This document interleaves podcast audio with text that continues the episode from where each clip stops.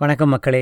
இது Shri Srinivasa Tamil audio books dot com April இருபத்தி நாலு ரெண்டாயிரத்தி இருபது தலைசிறந்த எழுத்தாளர் ஜெயகாந்தன் அவர்களின் எண்பத்தி ஏழாவது பிறந்த நாள் என்று அறிய நேர்ந்தது. இந்திய அரசின் இலக்கியத்திற்கான உயர்ந்த விருதான ஞானபீட விருதை பெற்ற இரண்டாவது தமிழ் எழுத்தாளரும் புதினங்கள் கட்டுரைகள் சிறுகதைகள் மற்றும் திரைப்படத்துறை என பல்வேறு களங்களில் கொடிகட்டி பறந்த ஒரு உன்னதமான ஒரு படைப்பாளியாக ஆசிரியர் ஜெயகாந்தன் அறியப்படுகிறார் என்று அறிந்தேன். அதனையொட்டி ஜெயகாந்தன் அவர்கள் எழுதிய சிறுகதைகள் தொகுப்பு ப்ராஜெக்ட் மதுரை டாட் ஆர்க் வலைதளத்தில் படிக்க நேர்ந்தது. அதிலிருந்து உங்களுக்காக ஒரு கதையை வாசிக்கப் போகிறேன். நடைபாதையில் ஞானோபதேசம். வெளிவந்த ஆண்டு ஆயிரத்தி தொள்ளாயிரத்தி எழுபத்தி இரண்டு. ஆசிரியர் ஜெயகாந்தன் அவர்களின் நடைபாதையில் ஞானோபதேசம் சிறுகதை. உங்களுக்காக வாசிப்பது Shri Srinivasa Tamil audio books dot com இடம் மூர் மார்க்கெட்டுக்குள் மிருகக்காட்சி சாலைக்கு போகிற வழியில் எஸ்ஐஏஏ திடலுக்கு நேரே வேலியோர பிளாட்ஃபாரம். நான் போகிற நேரத்தில் அந்த மாந்தரீகக்கார கிழவர் கடையை கட்டிக்கொண்டு புறப்படத் தயாராகிறார். அடடா கொஞ்சம் முந்திக் கொள்ளாமல் போய்விட்டோமே என்று அங்கலாய்க்கிறார் கூட வந்தவர். அதனால் என்ன? போய் கொஞ்சம் நெருக்கமாக நாம் நின்றோமானால் சற்று நேரத்தில் இன்னும் பலர் நிற்க ஆரம்பித்து விடுவார்கள். அப்புறம் இந்த ஆடியன்ஸை விட முடியாமல் கட்டிய கடையை பிரிக்க ஆரம்பித்து விடுவார் மனுஷன் என்று கூறினேன். நானும் நண்பரும் போய் நிற்கிறோம். பெட்டி மேல் பெட்டியாக அடுக்கி வைத்து துணியாலும் கயிற்றாலும் இறுக்கி இறுக்கி மூட்டையை கட்டிக்கொண்டே பக்கத்திலிருந்த ஒரு நாட்டுப்புறவாசியிடம் உற்சாகமாக பேசிக் கொண்டிருக்கிறார் மாந்தரிகர். அவர் பேச்சில் பல இடங்களில் குரில் நெடில் வித்தியாசம் இல்லாமல் எல்லா வார்த்தைகளும் நீண்டே ஒலிக்கிறது. மந்திரம்மாயெல்லாம் ஒரு பக்கம் தள்ளியா? வாக்கு சுத்தவோனும் ஓணும் சுத்தமான வாக்குதான் மந்திரம். சொல்லுதாயா நெருப்பு மனசு சுத்தமா இருக்கணும். கெட்ட நினப்பு இவனை அழிச்சிடணும் அவனை ஒழிச்சிடணும் நினைக்கிற மனசு இருக்கே. அதாயா சைத்தான். சைத்தான் இங்கே இருக்கிறாயா? இங்கே. வேற எங்கே இருக்கிறான்? மனத்திலே இல்லை. சைத்தானும் இங்கே ஆண்டவனும் இங்கே நல்ல நட்பு ஆண்டவன் கெட்ட நட்பு சைத்தான் என்று மாரில் தட்டி நெஞ்சை உணர்த்துகிறார். எல்லோரும் நல்லா இருக்கணும்னு நினைக்கிறேன் பாரு. அவனே மந்திரம் மாயம் பில்லி சூன்யம் பேய் பிசாசு ஒன்னும் ஒரு நாசுக்கில்லாத வார்த்தையை கூறி தன் கருத்துக்கு அழுத்தம் தந்து செய்ய முடியாதுபா இத்த மனசுல வச்சுக்க. துட்டுக்கோசரம் வௌத்துக்காக அக்கிரம் பண்றது நம்ம தொழில் இல்லை ஏதோ தமாசுக்கு தான் மந்திரம் மாயம்லாம். தொழில் மருந்தா கொடுக்குது. ஆனா மருந்து செய்யறதுக்கு துட்டு வேணும்பா. தொழில் மருந்தா கொடுக்குது. ஆனா மருந்து செய்யறதுக்கு துட்டு வேணும்பா. இந்த மருந்து தெருவிலே வலிதுன்னு நினச்சிக்கினியா? அபூர்வமான மூலிகைங்க வேறுங்க மஸ்தான சரக்குங்க எல்லாம் சேர்த்து உடம்ப கசக்கி பாடுபட்டு செய்யறதுக்கு இந்த மருந்து. நோ வந்துட்டா? துட்டு பார்க்கலாமா? வர்ற ரூபா வர்ற ரூபா இருபது ஊசி போட்டுக்கின்னு நோவை வச்சுக்கின்னு இருக்கிறாருங்க. பத்து ரூபா பத்து ரூபா ரெண்டு ஊசி போட்டிங்கன்னா நோவு ஓடுது அத்தை நினச்சி பார்க்கறது இல்லை அந்த காலத்தில் துரைங்களுக்கு நவாபுகளுக்கெல்லாம் மந்து குத்து வித்தே காமிச்சு மெடல் வாங்கியிருக்கு.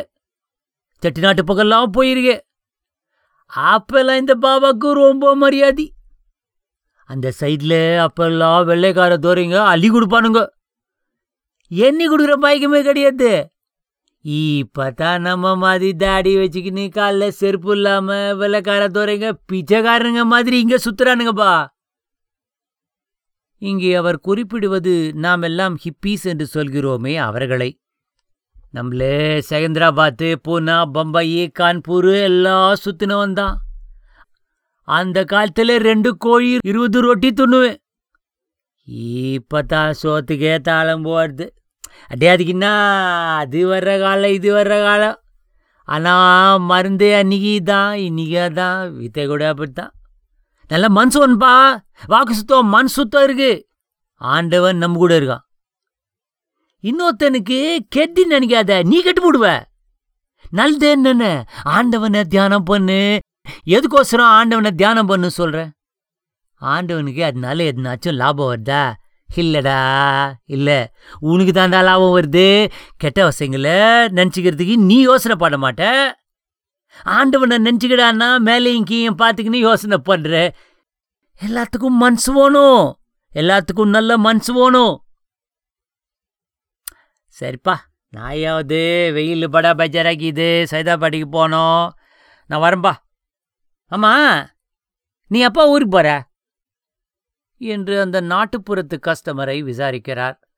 சாயங்காலம் என்கிறார் கஸ்டமர். போகிற வைமல்ல சைதாப்பேட்டையில் ஊட்டாண்ட தான் இருப்பேன். வந்து பாரு மந்து தயார் பண்ணி வச்சிருக்கேன். வாங்கின்னு போ. என்ன பாயோசீர துட்டு கொண்டார் இல்லையா? நாட்டுப்புறத்து கஸ்டமர் பல்லை காட்டுகிறார். துட்டு கிடைக்குது. மருந்து வந்து வாங்கின்னு போ. நோவு இருக்கும்போது மருந்து கொடுக்கணும். துட்டு இருக்கும்போது துட்டு வாங்கிக்கிறேன்.